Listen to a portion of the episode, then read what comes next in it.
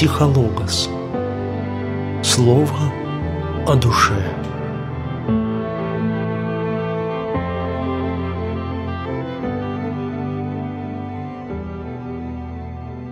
Здравствуйте, дорогие друзья! В эфире программа «Психологос» у микрофона Николай Соколов. Жанр литературной сказки стал в последнее время необыкновенно востребован. Понятно, что сказка органична для детского восприятия. Она необходима ребенку так же, как и игра. Прелесть детства кроется для нас в том удивлении, с которым ребенок воспринимает мир.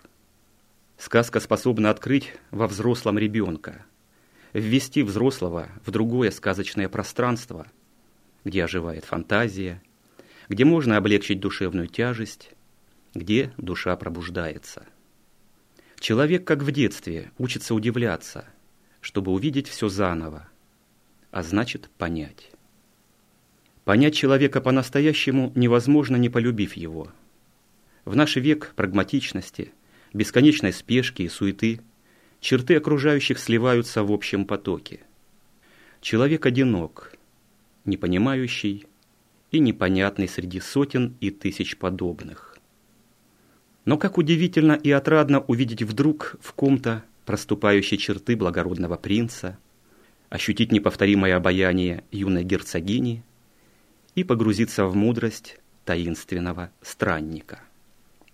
Сказка описывает самую реальную вещь нашего внутреннего мира – неиспаряемый осадок, то есть чувство. Ведь как часто мы тихонько зализываем свои раны, сидя в уголке – переживаем вновь и вновь свои потери. А ведь есть возможность переступить все это и продолжать свой путь. И в этом несомненное волшебство сказкотерапии. Сказка, которую мы послушаем сегодня, может помочь в кризисные периоды жизни человека, в то время, когда он ощущает потребность осмыслить события своей жизни, изменить взгляд на мир и на самого себя, перестроить систему своих ценностей.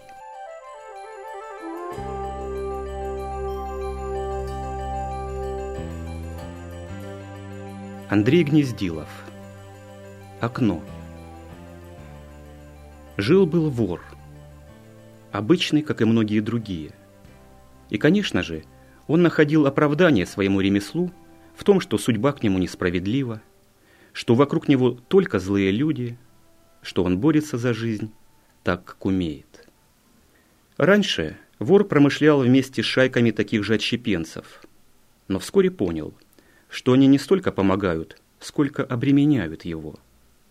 Тем более, что держатся они на извращенном понятии дружбы. На самом деле, каждый готов продать другого, если ему это выгодно. Время благородных бандитов в действительности не прошло, а его попросту и не было – Зло, как болото, втягивает в свою трясину всего человека. Стоит к нему лишь прикоснуться пальчиком. И тем не менее, отделившись от других и не имея на своей совести загубленных душ, вор почитал себя едва ли не аристократом в своей среде, и совесть его не тревожила. И как же обидно и непонятно было для него, когда, входя в какую-либо компанию, он видел, что люди смотрят на него с подозрением и придерживают свои карманы. Неужели профессия так откладывается на лице? Тогда почему же, когда он сам смотрит на себя в зеркало, ничего особенного не видит? И ведь и совесть его не мучит. И уж добрую половину своих подвигов он забыл. А то, что забыто, можно считать и не существовало. Но вот однажды вор встретил настоящего судью. И тот без долгих слов посадил вора в тюрьму. «За что?» — вскричал оскорбленный вор. «Я ничего не украл!» «Спроси у своего лица, а еще лучше у совести», — отвечал судья. «И даже если ты ничего не украл сейчас, то уж в прошлом или в будущем обязательно что-то совершишь. На тебе просто написано — что ты не понимаешь, что такое добро, а что зло. И вот вора заключили в башню, где он должен был находиться неведомо сколько, так как, по мнению судьи, он был опасен для общества. Вначале вору было скучно, потом страшно скучно, потом плохо, очень плохо, так, что он даже стал думать о смерти. И вот как-то, когда он стал отказываться от еды, его перевели в новую камеру. Она была в башне, на самом высоком этаже. Убежать отсюда немыслимо, но зато можно было видеть домишки, примыкавшие к территории тюрьмы. Это были жалкие лачуги с чахлыми садиками, и жили в них очень бедные люди. Однако их жизнь казалась вору невероятно интересной. Особенно один дом привлекал его внимание. В нем жил дровосек с женой и маленькой дочерью. Девочка была так прелестна, что вор мог смотреть на нее и днем, и ночью не уставая. Она вставала с солнцем, улыбалась, открывая окно, и кричала «Доброе утро!» всему миру, так как не предназначала его никому в отдельности. Потом она провожала отца, помогала по хозяйству матери, играла, пела, сама себе рассказывала какие-то истории. Самое чудесное было вечером – когда она, прежде чем затушить свечу, целовала пушистого кота. Потом она засыпала, и вор ждал, когда лунные лучи проберутся к ее постели и осветят ее лицо. Сам того не замечая, он привязался к этой семье и словно стал жить в ней. Более того, ему стали сниться сказочные сны. Так однажды ему привиделся кот, который пришел в его камеру, чтобы пригласить на день рождения девочки. «Но как я пройду сквозь стены и не заблужусь на ваших кошачьих дорогах?» – удивился вор. «О, не беспокойся. Ты перейдешь в мое тело, а я в твое. Взгляни на мои лапки. Они в розовой краске. Это я сделал специально, чтобы оставить для тебя следы, по ним ты найдешь дорогу. О, как был счастлив вор, когда очутился в домике маленькой принцессы, как он окрестил девочку и получил ее поцелуй. Но однажды случилось несчастье. Вор увидел, как какой-то чужой человек влез в дом, стал искать деньги и даже вытащил нож, угрожая девочке и требуя, чтобы она открыла, где лежат их сбережения. Она плакала, а он размахивал ножом, и в это время вошла мать. Увидев эту картину, она упала бездыханной на землю. Ее сердце не выдержало этого ужаса. Грабитель бежал, а вор у своего окна бился о решетку, отчаянно кричал и плакал.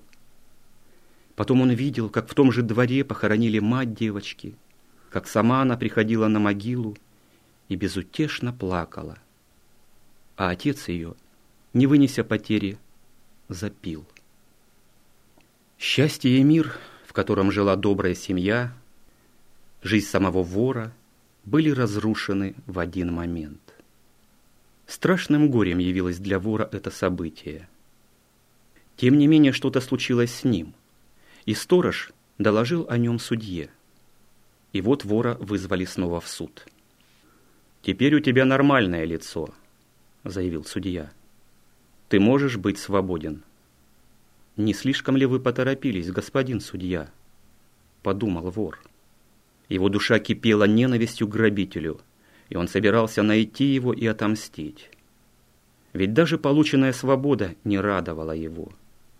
По сути дела, в душе у вора не было никого, кого бы он любил, кроме этой бедной уничтоженной семьи. И вот он пришел к дому, на который смотрел семь лет из окна тюремной башни. Все было ему знакомо. Только дом был абсолютно пуст, если не считать кота. «Где девочка и ее отец, что живут здесь?» – спросил вор у соседей. Они удивились его вопросу.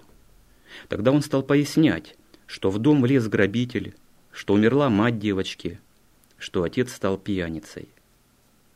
«Ну, это произошло уже десять лет назад», — Хозяин умер вслед за женой, а дочь где-то пропала. Того же грабителя поймали через три года и посадили в тюремную башню, так, чтобы он видел то зло, которое совершил. В ужасе вор схватился за голову. Внезапно он вспомнил тот обычный для него и, конечно, давно забытый день, когда забрался в дом и решил попугать какую-то девочку и ее мать. Вот что вышло из его поступка. Но как эти события вернулись к нему через года после того, как произошли? Кому он будет теперь мстить? Вор вернулся к судье и просил оставить его в тюрьме. Только разрешите мне посещать заключенных. Может, я помогу и им, и вам.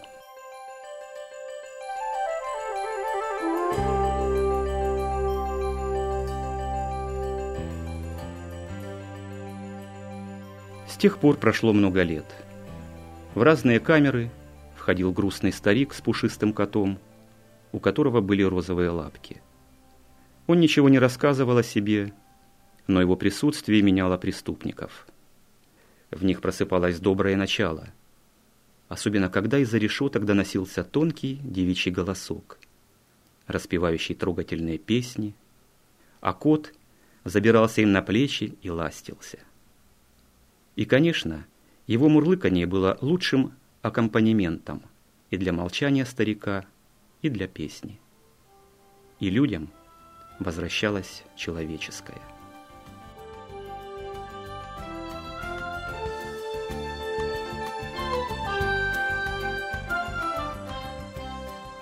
Каждая сказка несет в себе жизненную мудрость. После прочтения сказки важно поразмышлять и задать себе некоторые вопросы – Например, какой отклик вызвала у вас эта история? О чем, по вашему мнению, эта сказка? Или согласны ли вы с тем, как закончилась эта история?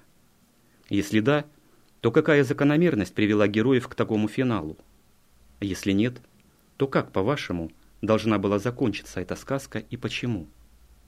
Взяли бы вы что-то важное для себя из этой истории? Если да, то что?